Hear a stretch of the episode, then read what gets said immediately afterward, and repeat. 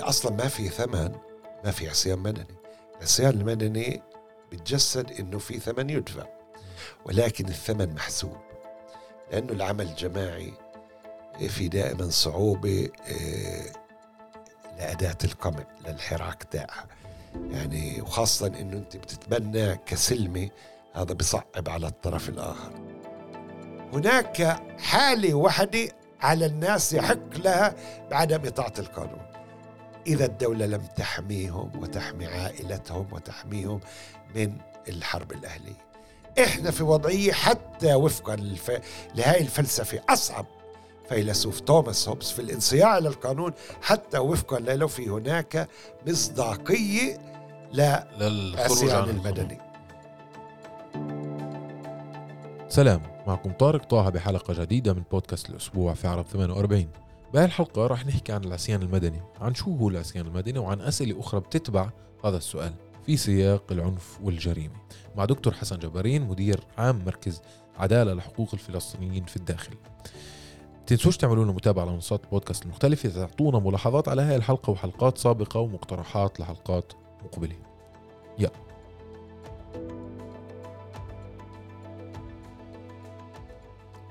مؤخرا عم بسمع كثير ادعاءات بإنه إحنا كفلسطينيين بالداخل استنفذنا أغلب أدوات النضال والاحتجاج والتعبير عن غضبنا ضمن إطار القانون. لنعبر فيها عن احتياجاتنا عن غضبنا عن سخطنا على السلطة على الوضع القائم بالمجتمع على العنف والجريمة وعم نشوف أو نوصل لاستنتاجات إنه الأدوات القانونية اللي بنحتاج فيها مش عم تجدي نفعا والعكس تماما. كل سنة عم بيصير الوضع أسوأ من من اللي قبلها. ففكرة العصيان المدني كفكرة للاحتجاج بأدوات حديثة أو مش حديثة أدوات اللي ممكن أنت تستخدمها حديثا لكنها أدوات قديمة استخدمت سابقا عند شعوب آخرين اللي هي بتتمرد على منظومة القوانين أو منظومة القانون وبتحتاج بطرق غير تقليدية. عشان نفهم أكثر شو العصيان المدني وشو مدى إمكانية نجاحه وشو أصلا كيف كيف بنفهم إنه هذا اللي عم بيصير عصيان مدني شو شكله؟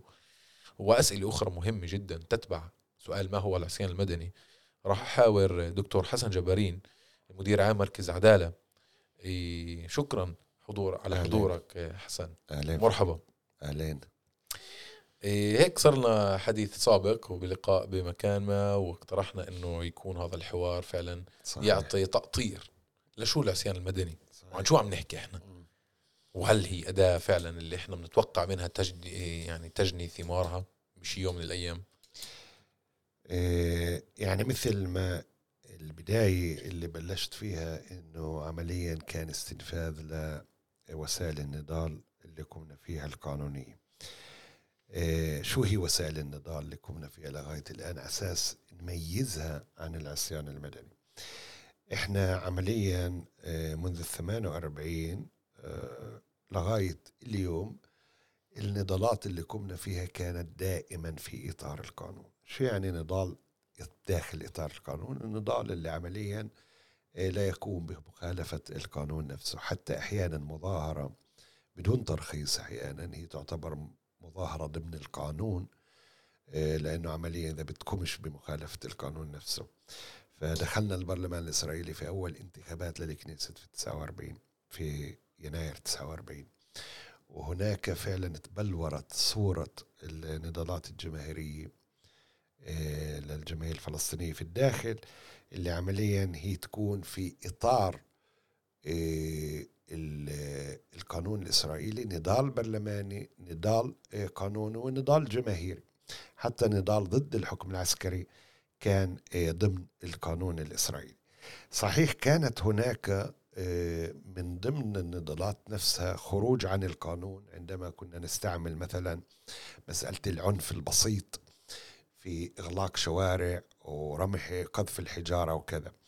ولكن آه، آه، هناك كان بهذا الإطار آه، كان نقاش إلى مدى يحق لنا استعمال العنف. وفعلا أمام لجنة تحقيق رسمية لجنة أور طرح هذا السؤال. والرد عليه من قبل القيادة العربية في الداخل كان إنه يحق لنا إنه نستخدم العنف البسيط من أجل تعبير عن غضب بحيث أنه هذا العنف البسيط لا يؤدي إلى آه، ضرر جسدي إلى طرف آخر.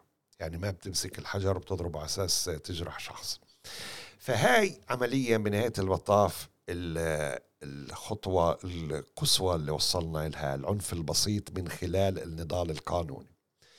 ولكن آه، رغم إنه كان لنا إنجازات يعني ما بنقدر نيجي نقول إنه والله شعبنا آه، منذ 48 لليوم ما كان عنده تغيير ناتج عن نضالاته. لا في يعني اليوم إنه إحنا استطعنا إنه آه، رغم هيئة التعليم والتربية التعليم الإسرائيلية اللي هي نحو مش أسرائيلية إلا صهينة طلابنا وطالباتنا إلا إحنا اليوم أكدنا على هوية الانتماء وما في شك في الانتماء تاعنا العربي الفلسطيني والفخر في هذا الانتماء. إيه هذا الشيء ناتج عن النضالات اللي قمنا فيها. إيه إنه منعنا إسرائيل ان تقوم في طرد بسهولة. هذا ناتج على إيه إيه وقف إيه مصادرة الأراضي والاستمرار فيها. إيه بعد يوم الأرض 76 هذا ناتج عن نضالنا عرقلت النظام الاستعماري يعني بمفهوم إنه آه، اليومي في النقب بواسطة التهجير آه، وهدم البيوت رغم إنه في محاولات جدية ومحاولات قمع عرقلت ذلك. هذا نتيجة لصمودنا ونضالنا. إنه لغاية اليوم حتى أم الحرام بعدها صامدة هذا نتيجة لصمودنا. ولكن ودنا من جهة أخرى يتدهور. سياق يعني العنف والجريمة آه يعني مثلا آه، في آه، إحنا يميز ضدنا في جميع أنحاء آه، الحياة. ما في هناك جانب واحد في الجوانب الحياة اليومية اللي ما في تمييز ضدنا بس التمييز ما انتهى بس في التمييز نفسه إلا تحول لمسألة قمع. يعني مسألة هدم البيوت ومسألة محاولات تهجير في النقب إيه، مسألة قمع حريات التعبير وتقديم لوائح اتهام بهذا الأمر. هاي مسائل قمع مش بس تمييز. وبرضه اليوم مسألة الجريمة هي مسألة قمع لأنه إذا بنطلع على المعطيات إحنا اليوم نحكي عن 100 بهاي اللحظة بنحكي عن 195 خلال 10 أشهر وبعدنا ما انهناش الشهر العاشر. يعني عمليا إذا بدنا نقسم على 10 أشهر بيكون عندنا معدل حوالي 19 آه، في الشهر تقريبا. آه، وإذا يبدو أنه راح يعلى ل 20 إذا إحنا بنوصل 20 آه، قتيل. هاي وضعية راح تكون وضعية صعبة جدا. وإحنا بنحكي اليوم على وضعية إنه إحنا أعلى نسبة في العالم تقريبا آه، في مسألة العنف. يعني إذا إحنا بالمعدلات بنحكي آه، نقارن في الضفة وغزة هناك في قتيل واحد قبال مئة ألف. عندنا إحنا حوالي بيطلع في هاي الحسابات 15 قبال مئة ألف. آه، في الأردن برضه قتيل واحد للمئة ألف عندنا 15 إحنا على نسبة في الشرق الأوسط. المعدل في العالم هو 6 إلى مئة ألف. الدول الوحيدة اللي بتنافسنا هي أمريكا اللاتينية اللي وصلت عندها عشرين قتيل لمئة ألف. فلذلك ما في إمكانية إنه نقول إنه العنف الداخلي عندنا هو نتيجة لطبيعتنا نتيجة لانتمائنا نتيجة لعاداتنا نتيجة لتقاليدنا نتيجة لتاريخنا. لا إلا هذا شيء مدني قانوني آه، آه، صنع الإنسان. لذلك هو جزء من سياسي إسرائيلية. لأنه لو كان هذا نتيجة لعادات تقاليد فبنشوف إنه ليه بالضفه وفي الأردن اللي إحنا والأردن والضفة وغزة نفس الشعب تقريبا. ونفس العادات والتقاليد. إيه، ولكن الفرق شاسع جدا جدا. لذلك عمليا دولة إسرائيل هي المجرمة فيما يحدث إيه، داخلنا. فالنضالات اللي قمنا فيها لحد الآن آه، لم تجدي. بالعكس إذا نظرنا لهذا الجانب في هنا جانب اللي آه، بدل على وضعية صعبة. جدا جدا. إحنا بس ما بنحكي على قضية اللي يقتلوا في عنا جرحى وفي عنا وضعية الخوف داخل البلاد. إنه حتى الواحد صار عندنا أحيانا مثل آه، بسمعها كثير. الواحد صار يخاف ينجح في مهمات معينة أحسن ما يطالبوه بدفع. صحيح. خاوة. فإنك توصل لهي الوضعية هي وضعية هدم لمجتمع. فهنا فعلا محاولة إسرائيل لهدمنا وتدميرنا. فلذلك السؤال اللي بيطرح نفسه ما العمل. قمنا في مظاهرات في هذا الشيء. آه، قسم من المظاهرات حتى قمعت يعني مظاهرات ضد تقاعس الشرطة قمعت من قبل الشرطة. إيه و إيه، نضال قانوني في هذا الشيء تقديم التماسات هذا غير وارد يعني في هاي الحالة اللي إحنا بنحكي عنها. والوضعية قاعدة بتتأزم أكثر إنه حتى وزير الشرطة اللي هو أكثر من أكثر شخصيات عنصرية في العالم إيه، و هو يرى أنه مهام وظيفته قمع الفلسطينيين أينما تواجدوا.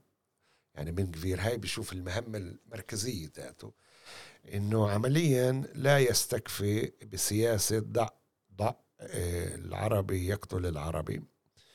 إلا يريد أن الشرطة تساهم في ذلك ويريد تغيير آه، فتح إطلاق النار آه، تعليمات فتح إطلاق النار من قبل الشرطة اللي لغاية اليوم ممنوع استعمال نار حي آه، لتفريق المظاهرات بعد قرارات لجنة تحقيق رسمية بهذا الخصوص. ويريد أن تكون هناك سهولة وسيولة في فتح إطلاق النار من قبل الشرطة يعني في وضعية أزمة جدية إحنا في في أزمة يعني في حق الحياة. إحنا بنحكي ما بنحكي عن تمييز عادي إنه في تمييز في الميزانيات في تمييز في وضعية التعليم. هو صار عادي يعني. آه إلا بنحكي عن الحق في الحياة. رغم أنه إحنا في أزمة من هالنوع يعني حياتنا إيه بعلامة سؤال هو يريد أن يزيد الوضع إيه سوءا. ويستمر في هذا القمع. وفي هناك طبعا هذا الشيء مش بس من طرفه الا من طرف كل الحكومة الإسرائيلية لأنه جزء من اتفاق الائتلاف الحكومي هو تغيير تعليمات فتح إطلاق النار وإعطاء الشرطة حصانة. إيه، إذا بتكون في عمليات غير قانونية يعني عدم تقديم لوائح اتهام ضده. فلذلك هذا جزء من السياسي وهنا إحنا نقف أمام سؤال ملعب. أمام سؤال. صعب جدا. اللي إحنا فشلنا فيه لغاية اليوم إن دولة إسرائيل ما بتخاف منا شو يعني دولة إسرائيل بتخافش منا إيه إحنا اذا بدنا نطلع يعني بنحبش مصطلح اقليه قومي ولكن إحنا اقليه قوميه داخل إسرائيل. يعني في أغلبية يهوديه داخل إسرائيل وفي اقليه قوميه داخل إسرائيل. ولكن إذا بنقيس نفسنا في أقليات قومية ثانية أقلية قومية كبيرة. ومهذبة.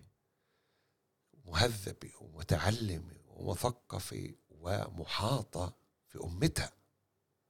ورغم ذلك دولة إسرائيل لا تخاف من رد فعل يعني أقليات من هذا النوع في أوروبا وفي العالم الدولة بتعمل لهم حساب. هي مفهوم بتعمل حساب. ما بقول يعني تعمل حساب إنه والله إحنا حاملين كلاشينكوفات ودايرين لا. إنه في حسابات الدولة تقوم إذا أقوم بخطوة معينة قد تغضب إيه هذه المجموعة. قد تغضب الأقلية القومية. لذلك أنا أتراجع عن هذه الخطوة. يعني دول كثيرة وأغلبية الدول تقريبا اليوم اللي في عندها في داخلها صراع قومي بتعمل حسابات الأطراف تعمل حسابات ربح وخسارة. بعض ربح خسارة ما متوقع رد فعل. لذلك ما تشد الحبل والضغط على الطرف الآخر كي لا تكون رد فعله آه، صعبة وتؤدي إلى خسارة.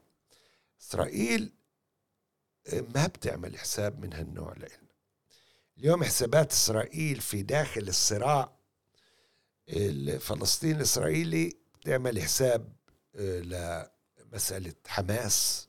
هل حماس راح يرد أو لا يرد؟ فلذلك تصل أحيانا لاتفاقات اتفاق غير مكتوب. آه، مع حماس لذلك في هناك أطر مفاوضات. أحيانا بتكون مع حماس من بواسطة طرف دولة ثالثة بالنسبة للسلطة الوطنية هناك وضعية معاكسة. بتعمل حساب أنه لا تضعف السلطة الوطنية. مش بنخاف من رد فعل السلطة الوطنية بنخاف إذا بنشد كثير هي تضعف كثير وتسقط يعني عكس وضعية حماس. ولكن في الداخل هنا ما في. يعني حتى ما الوزراء بيعملوا حساب إنه إذا بقول جملة عنصرية قد تغضب دولة آه، الأقلية القومية. الفلسطينيين في داخل لذلك علينا أن نبدأ بالتفكير كيف ما هي الإمكانيات أن إسرائيل تعمل حساب طيب.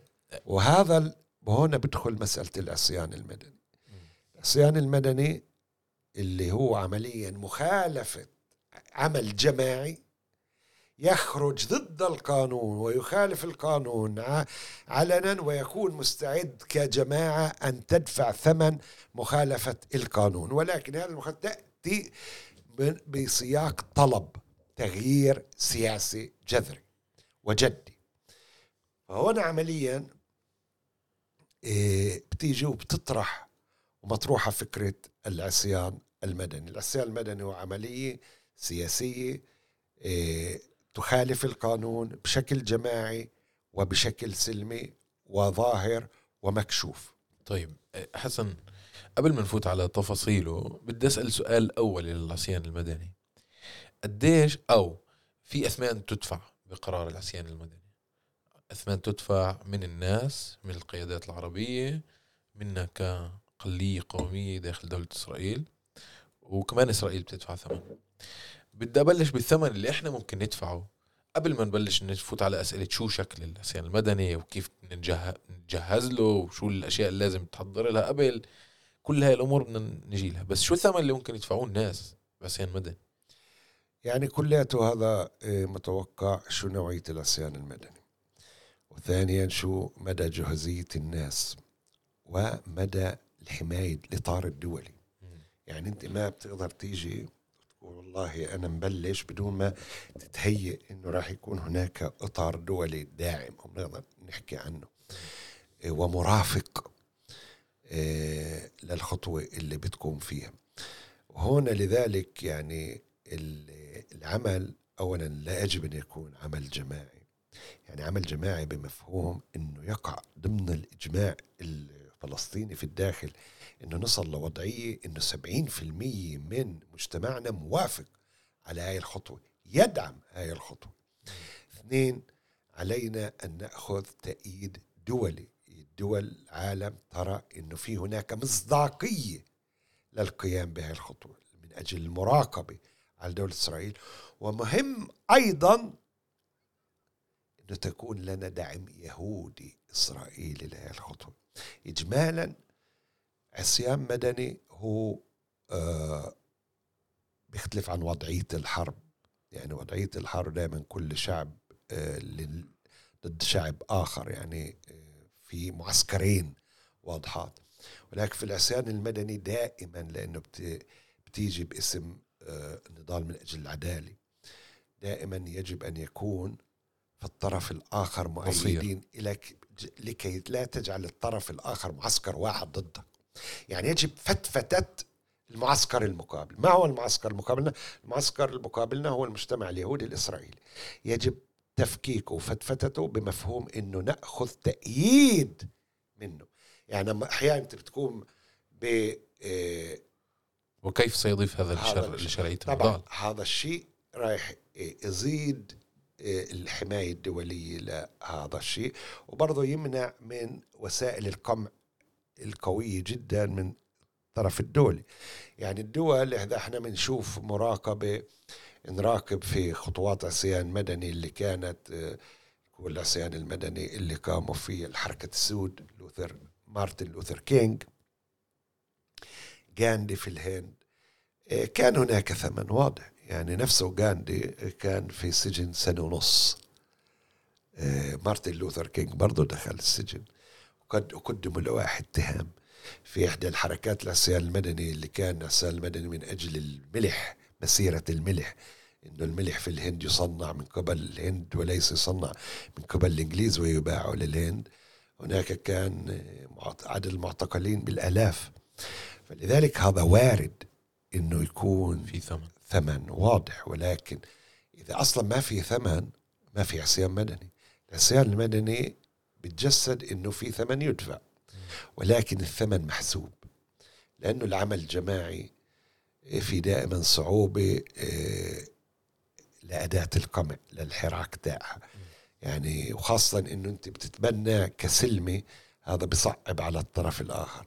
إنك أنت بتحاول إنه المعسكر المقابل المعسكر اليهودي الإسرائيلي تأخذ تأييد قسم منه إلك هذا بصعب من عملية القمع إنك أنت بتأخذ تأييد دولي وبتحضر للتأييد الدولي لحماية دولية وهذا الشيء بصعب من عملية القمع ولكن هذا لا يعني أنه لا يكون قمع. ولكن مدى درجته هذا بيتعلق بكيف جاء التجهيز للعملية نفسها. لذلك هي إحنا العصيان المدني إحنا قريب علينا كثير. ليه؟ لأنه كيف كيف يعني حسن؟ يعني هسه مثلا جهزنا حالنا كانت في مسار سنة كاملة الناس عمالة بتستعد لبداية عصيان مدني وعمال تتجهز ونفسية الناس عم تتجهز ومحضرين حالهم واللي بدك إياه. طب اجى هذا العصيان المدني. شو شو عمليا؟ كيف شو بصير؟ إنه بندفعش ضريبة؟ okay بتيجي وراء ال ארנונה ما بندفعهاش لا ما بتعلق شو الخطوات اللي بتتخذها. يعني أحيانا تتخذ خطوات تدريجية. تسكر الشوارع بعرف شو تروحش الشغل. تتخذ خطوات تدريجية. الخطوات التدريجية في نوعين لمخالفة القانون. في المخالفة اللي إحنا بنسميها مخالفة فعالة active ومخالفة آه، بتخالف القانون بشكل باسف إنه عمليا غير فعال. يعني باسف هو أسهل شيء إنه والله بدناش ندفع ضريبة أو بدنا نأجل دفع ضريبة القيمة الإضافية. أو آه، بدنا آه، نكون في عملية جلوس في شارع معين مع إنه هاي أكثر اكتف آه، بتبين. ولكن يعني أكثر شيء في قضية إنك أنت تكون في شيء غير فعال مخالف القانون إنه مثل مسألة الضريبة هاي بتكون أو هناك واجب قانوني تقوم فيه وأنت لا تقوم في هذا الواجب القانوني. حضورك لا وضعيه معينة. والفعال إنه عمليا أنت تكون في خطوات فعالة.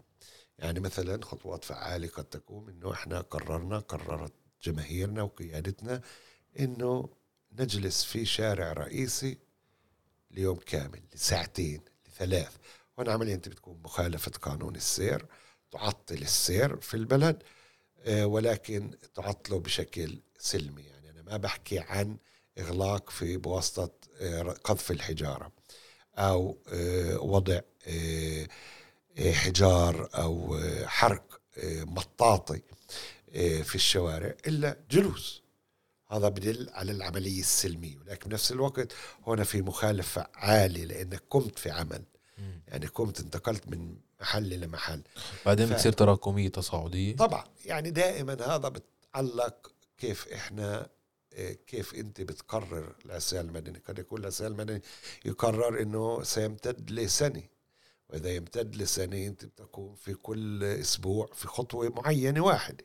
يعني مثلا اليوم إذا إحنا بنطلع عن تجربة حركة الاحتجاج اليهودي اللي مش عصيان مدني إنه صار عندهم متعارف إنه كل يوم سبت عندهم مظاهرات حاشدة. إيه،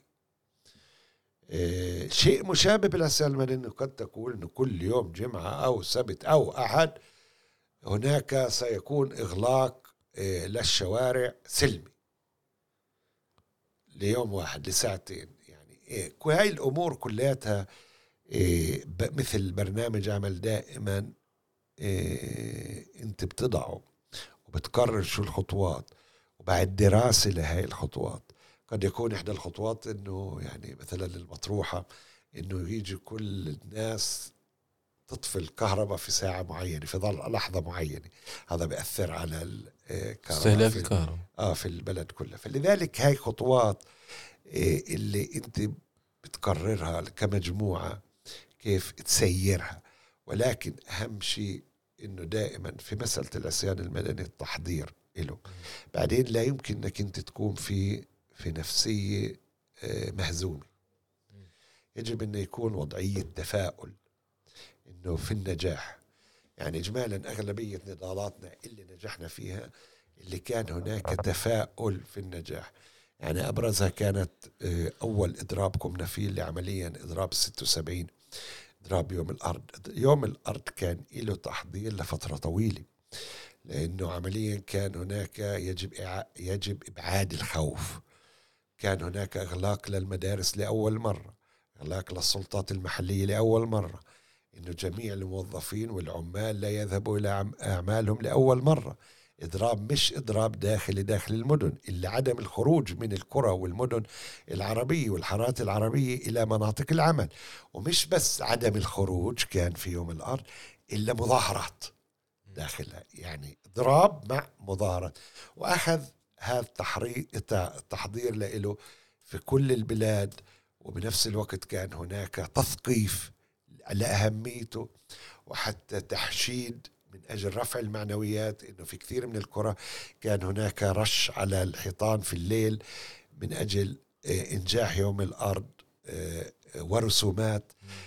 برافر تكررت تكرر المشهد تكرر هذا وكمان بهبة الكرامة آه يعني يوم الكرامة ما كان له تحضير. آه صحيح. يعني ما كان له تحضير كان رد فعل سريع اللي كان برضو على وضعية الشيخ جراح والأقصى ولكن ما له تحضير.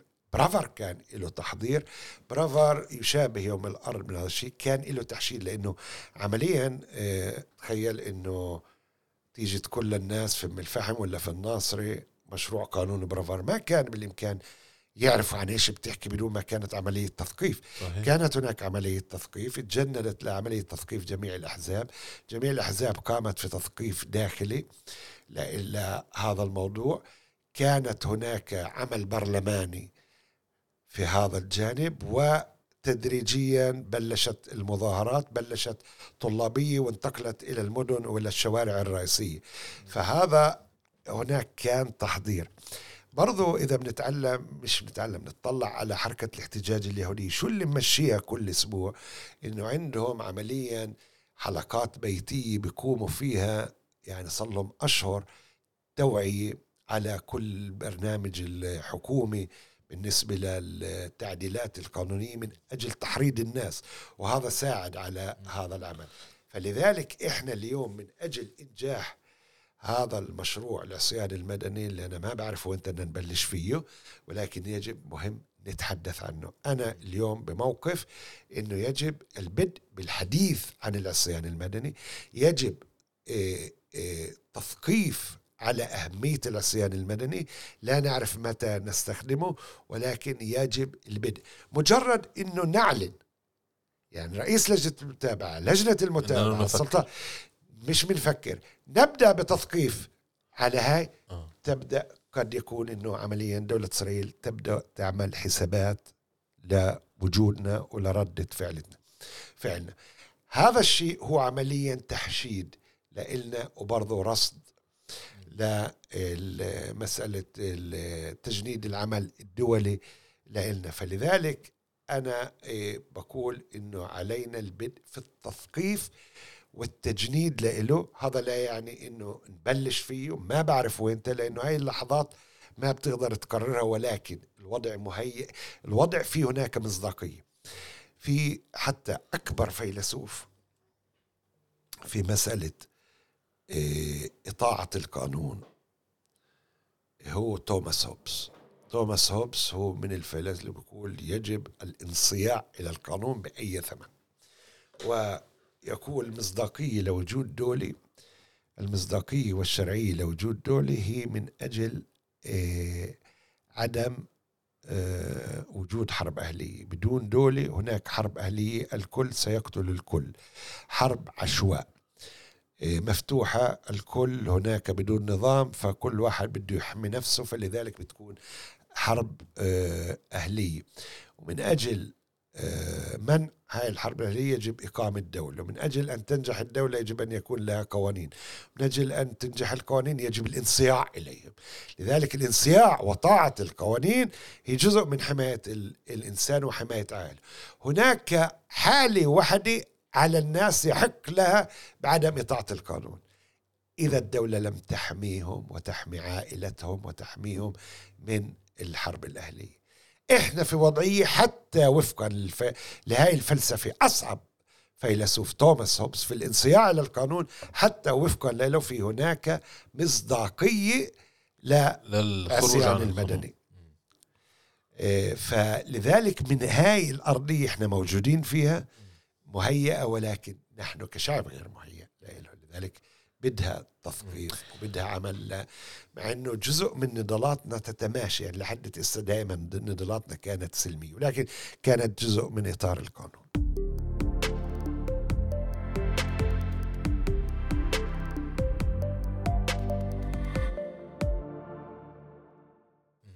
طب حسن يعني أنا بشوف إنه يعني أنت عم تحكي إنه في أرضية خصبة.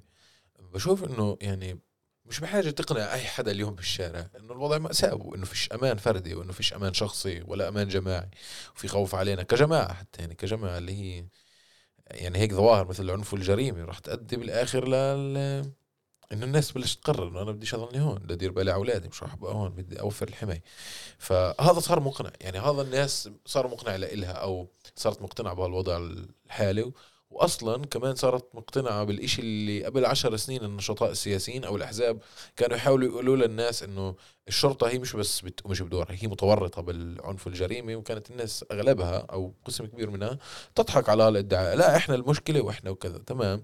بس اليوم بعديه 10 سنين 2023 صار واضح للناس إنه مسألة العنف والجريمه هي متورطة وهي صناعه إسرائيلية وسلاح إسرائيلي ومش عن عبث بعديه الانتفاضة الثانية الأرقام ارتفعت ومش عن عبث إنه بعديه هبه الكرامة بال 2021 من بالمقارنة بين 2019 و2020 والمقارنه بين 2021 و22 و23 الحدث الفاصل باللد والرملي هو هبة الكرامة وكانت البلد منطقة مركزية مش بالصدفة إنه في 35 قتيل باللد والرملي بعدها هبة الكرامة. بالمقارنة بإنه بنصف هذا الرقم كان قبل هبة الكرامة.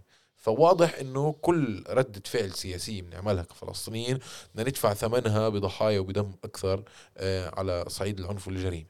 ف والناس بلشت تستنتج هذا الإشي. فقديش راح يكون مقنع وقديش إحنا قادرين نعمل هاي عملية التعبئة أو الحشد؟ قديش الناس راح تكون متفاعلة ومتأملة خير من إنه العصيان المدني راح يجيب الثمار اللي لازم يجيبها عشان آه، آه، نوصل لبر الأمان تبعنا. مع إنه راح تكون متأكدة إنه إذا إذا آذينا إسرائيل مش راح إسرائيل تكون متسامحة معنا راح يجيب لنا مزيد من الدم. هذا سؤال مهم. لأنه من جهة بتقول وهذا صحيح. إنه جماهيرنا فاهم إنه إسرائيل تتعامل معهم كأعداء وتريد قمعهم. والجوب ديسكريبشن وظيفة دولة إسرائيل وحكومة إسرائيل هي قمع جماهيرنا. هذا اليوم الكل فاهمه. فلذلك ما في حاجة لتوعية صحيح. على الهوية السياسية. ما في حاجة لتوعية إنه دولة إسرائيل آه تحاول قمع كل فلسطيني لكونه فلسطين. شيء آه آه الثاني إنه آه، الجميع مقتنع إنه يجب القيام بخطوات آه، تصعيدية. تصعيدية. لكن بالمقابل في هناك يأس عند الناس. إنه آه، في خوف إنه عمليا ما راح ننجح لأنه لغاية الآن فشلنا في مكافحة القمع الإسرائيلي الأخير. بالنسبة للجريمة. إيه الناس في وضعية نفسية صعبة جدا وبرضه اقتصادية صعبة. فبالتالي إيه هذا الإشي معيق جدا على مسألة القيام بخطوات جدية. لأنه إذا بدك تقوم في خطوات جدية لهذه المواجهة يجب أن تكون جماعية. جماعية مفهوم أغلبية الجماهير تشارك فيها أو تأيدها أو معا. فمن أجل ذلك أنت بحاجة أنك بث تفاؤل بالنجاح. من أجل ذلك يجب أن يكون هناك عمل تثقيفي.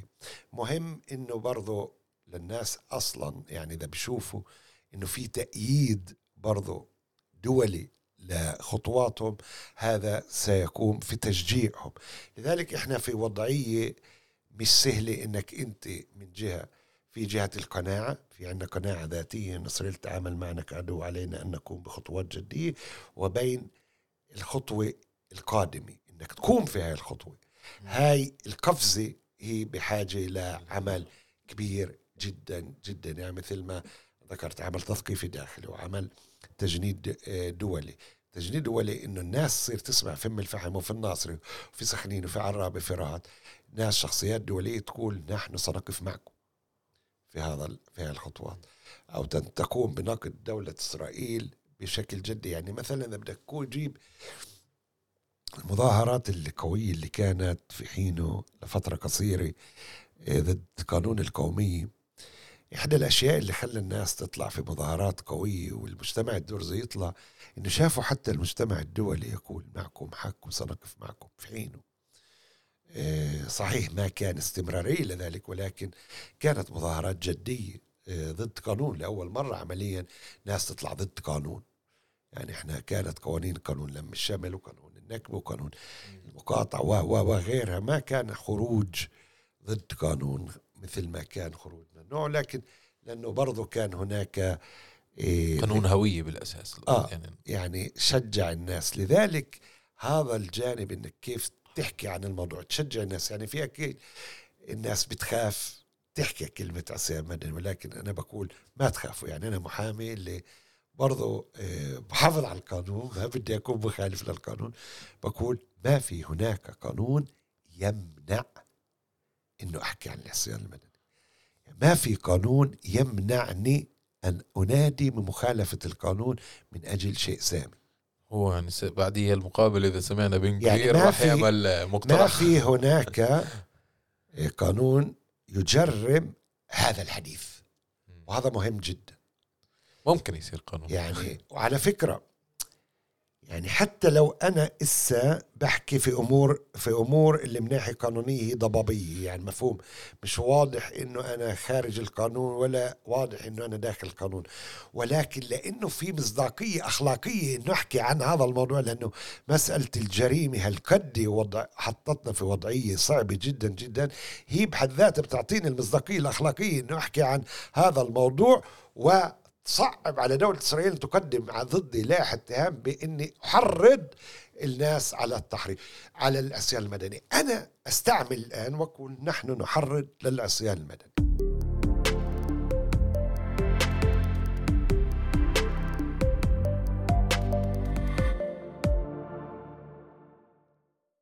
أنا بتذكر آه، دكتور حسن أنا لما كنت طالب بثانوية وقت برافر 2013 يمكن يكون صف 11 وكنا هيك نشاط وحركات طلابية وقتها بالجامعات وامتداد لحركات الطلاب الثانويين. كانت لسه بعدها المدارس الثانوية جزء فاعل من النضال.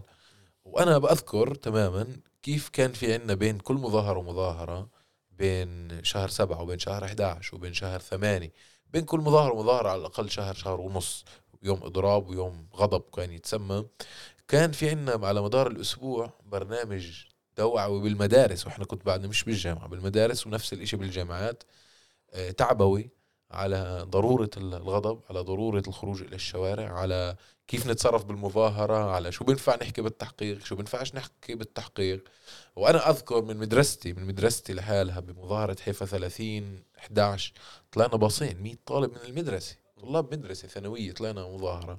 فما بالك بقى المدارس وبقى الجامعات فكان في آلاف تشارك. بالمظاهرات فهي الحالة التعبوية هي اللي بتحكي المرحلة اللي لازم نبلش نكون فيها عشان الناس تكون مستعدة لهيك ومين على مين هي المسؤولية تقع يعني؟ هذا السؤال السؤال الكبير يعني, يعني خصوصا إنه يمكن في جهات سياسية ما تكونش معنية بهذا التوجه. آه، ببرافر آه، مثال منيح.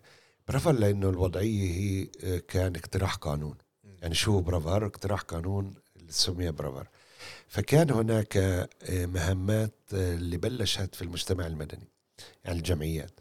بلشت عدالة تبث إنه إذا هذا القانون سيشرع سيكون هناك نكبة ثانية في النقب تهجير لأهل النقب. واستعملنا مصطلح نكبة ثاني والتجنيد بلش في النقب. والأحزاب انضمت لهذا الشيء لجنة المتابعة لجنة الرؤساء لجنة ال- العليا للتعليم أدخلت للمدارس وطلاب الجامعات انضموا لهذا النضال. أسبوع بعد أسبوع الأسابيع الأولى كان فيها اعتقالات. الاعتقالات كانت ينشر عنها الاعتقالات كانت نتيجة لمظاهرات على برافر. المحامين تطوعت المحامين دافعت عنهم.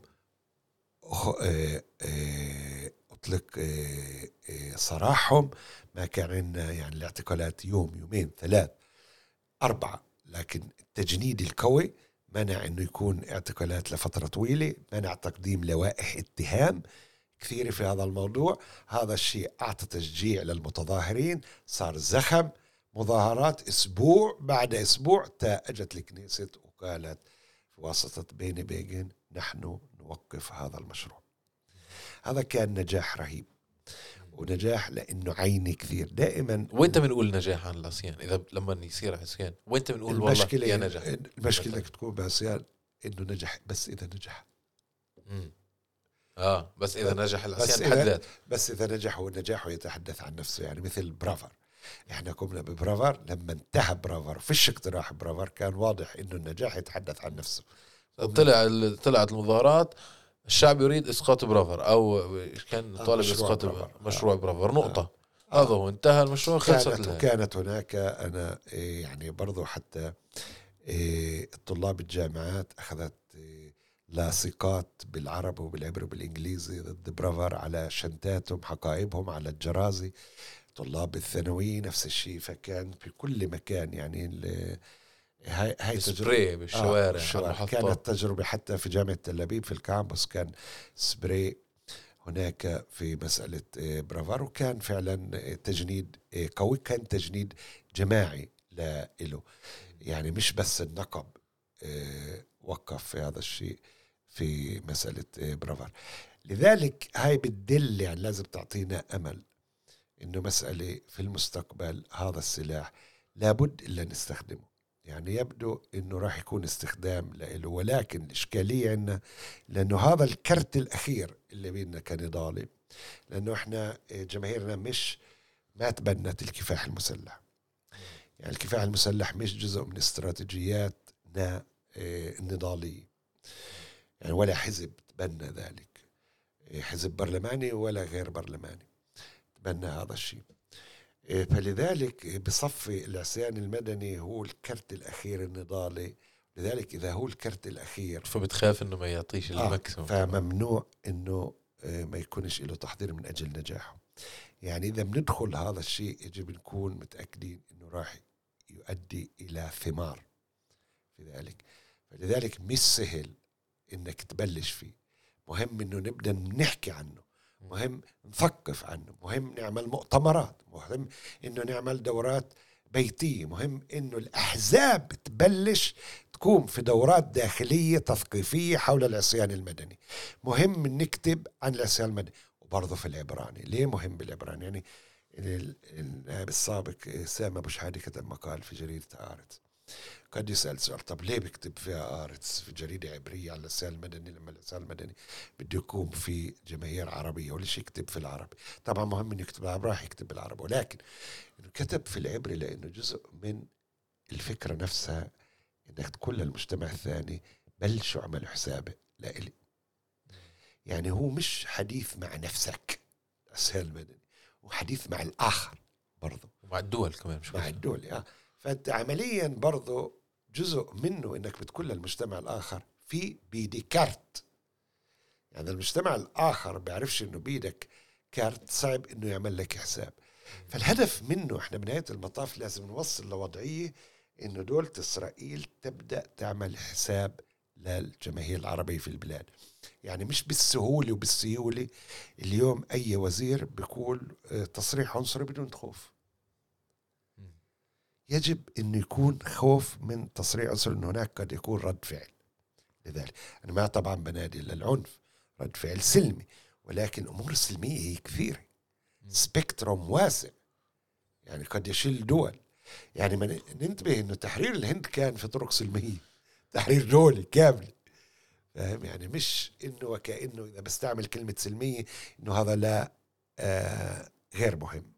طب شوف قبل ما ننهي إحنا بدي هيك أسأل سؤال أخير. بدنا نحكي عن ال... إيه هذا عم نحكي عن الظرف الاجتماعي العنف والجريمة. بس إذا بدنا نربط الحدث بالحماية الدولية وبالقانون الدولي المحكمة الجنايات الدولية وإذا بدنا نربطه مع شوي الأزمة الدستورية الإسرائيلية. فيهم دائرة فيها إشي لازم يتسكر ليك نكون فاهمينه. إنه يا عمي إذا المشاريع أو رزمة القوانين اللي بدها تعمل انقلاب دستوري كيف بسموها الإسرائيليين على القضاء الإسرائيلي. مرت ومرت بنجاح وقعدت وارتاحت والمحكمة تشكلت وفق إرادة اليمين الإسرائيلي.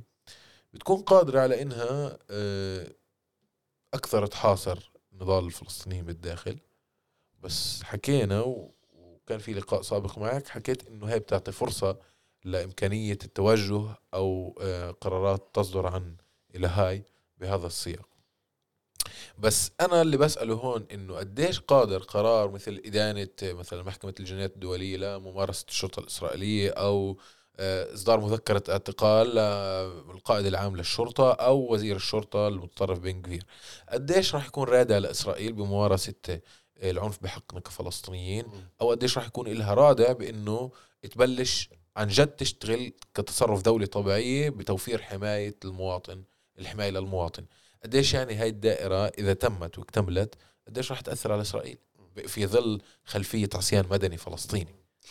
إيه تجربتنا كشعب مهم نشوف وين كان عندنا تجربة صعبة والفرص متاحة لصالحنا وغير متاحة لصالحنا. كانت عندنا فترة صعبة جدا بآخر 20 سنة هي فترة بداية الانتفاضة الأولى اللي عندنا حبة أكتوبر أو حبة القدس والأقصى. هاي كان ظرف صعب. على الجهتين. وضعيتنا صعبة. كان عندنا استشهاد وقمع وبلشت القوانين العنصرية واللهجة العنصرية المباشرة. ضدنا. كان برضو بهاي الفترة حصار لعرفات حصار لل آه، لشعبنا في الضفة وفي غزة. قمع قوي. بس ما كانش هناك دعم دولي. يعني كانت وكأن إسرائيل هناك آه، في كان لها دعم في من نظام جورج بوش في أمريكا. الاتحاد الأوروبي شاف أنه حكومة إسرائيل حكومة عقلانية نوعا ما قامت في ما تقوم به لأنه لم يكن لها خيارات. يعني عمليا كنا في أزمة في وضعية داخلية القمع وأزمة دولية أنه ما عندنا دعم دولي. اليوم إحنا في أزمة أزمة قوية قبال دولة إسرائيل القمع ولكن في وضعية جيدة. من ناحية دولية. من ناحية من ناحية بجميع النواحي. أولا آه، حركة الاحتجاج اليهودية بهاي الحالة هي لصالحنا لأنها بتقول هي حركة الاحتجاج إنه هذه الحكومة حكومة عنصرية. هاي الحكومة آه، حكومة غير ديمقراطية حتى من منطلقات يهودية. حركة الاحتجاج اليهودية برضو تسير علينا وضعية إنه بتقول ضد هاي الحكومة يجب اتخاذ خطوات حتى مخالفة القانون مثل ما بيقوموا هم فيهن أحيانا. هذا الوضع الداخلي. وضعنا إحنا كشعب كلاتنا عندنا قناعة إنه فعلا هذه الحكومة حكومة قمع واضطهاد ويجب مجابهتها. على صعيد دولي الصعيد الدولي وضعيتنا أحسن من وضعيتنا في حبة القدس والأقصى أو الانتفاضة الثاني أن المجتمع الدولي يتعامل مع هذه الحكومة كحكومة عنصرية. في القانون الدولي وضعنا أحسن لأنه لأول مرة المحكمة الجنائية الدولية بتقول بدي أفتح الملف الفلسطيني. آه، في هناك برضو آه، قرار من الأمم المتحدة آه، في حالة سؤال الاحتلال أمام محكمة العدل الدولية اللي بسميها ICJ International Court of Justice ولأول مرة الأمم المتحدة تتخذ قرار بعد هبة الكرامة إن بإقامة لجنة تحقيق برضو لوضعية مش الفلسطينيين داخل الاحتلال 67 إلا داخل 48 فلذلك من ناحية دولية ومن ناحية داخلية وضعنا أسهل وأفضل من سنة بداية سنوات الألفين. هذا لذلك يجب أن يشجع. يعني عندنا لم تكن لنا فرصة جيدة مثل هذه الفرصة لدراسة خطواتنا الاحتجاجية آه، من جديد. يعني مش بالصدفة إنه أنا رغم إنه أنا محامي ورغم إنه ممنوع أخذ مخاطرة لأنه إحنا بنمثل ناس بنمثل جماهير بنمثل قيادة كأشخاص كمحامي ممنوع أخذ مخاطرة شخصية قبال القانون ولكن ارى في السهولة أن أتحدث عن هذا المسألة لأنه بالذات وضع. أنا آه وبالذات أنا لأنه الوضع يسمح ذلك. لذلك هذه فرصة إنه نعيد النظر في الوسائل أمامنا وما نخاف دكتور حسن جبارين هي مدير عام مركز عدالة. شكرا جزيلا على هذا الحوار. كمان مرة كان يعني كان في لنا لقاء سابق تحدثنا فيه عن الأزمة الدستورية الإسرائيلية أو أزمة الانقلاب على الدستور. بإسرائيل كانت حلقة رهيبة وهاي المرة كمان بتوقع من اللي بيسمعونا راح يستفيدوا منها كثير. تأمل. آه أنا استفدت كثير منها. شكرا كثير على وقتك. أهلا. آه نرجو نلتقي لما يبلش العصيان المدني ويصير بشي يوم من عن نحن. ندعو إلى التحضير لذلك. يعطيك العافية حسن.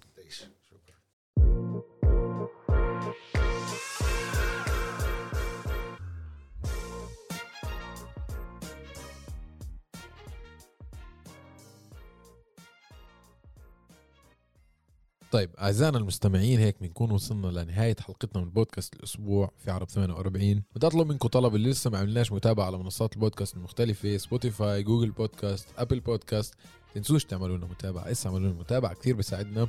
تنسوش تبعثوا لنا مقترحاتكم وملاحظاتكم على الحلقات السابقة وعلى مقترحات لحلقات قادمة. وللاسبوع القادم لقاء آخر. يعطيكم العافية.